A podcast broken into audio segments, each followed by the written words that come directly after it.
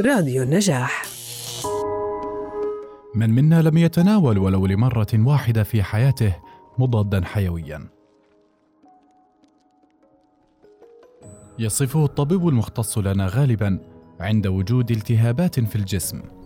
نلتزم بوصية الطبيب الدائمة بتناول الحبوب جميعها المقررة للاستفادة التامة منها والتأكد من أنه عند الانتهاء من كامل الكمية سنعود أفضل مما كنا عليه.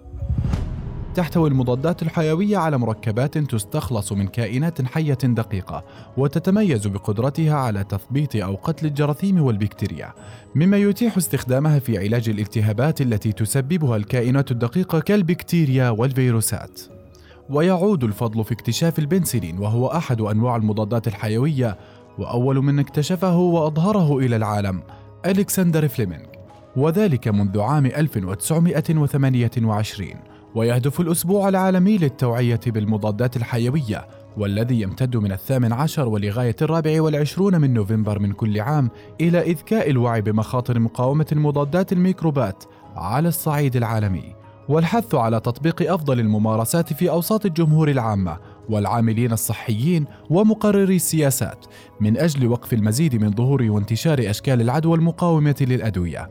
وفي إطار التعاون الدولي مع منظمة الأغذية والزراعة للأمم المتحدة الفاو والمنظمة العالمية لصحة الحيوان، فإن الدعوة موجهة لجميع قطاعات المجتمع لمناصرة برنامج عمل جريء موحد يهدف إلى إلحاق الهزيمة بهذا الخطر العالمي الذي يهدد الصحة والتنمية.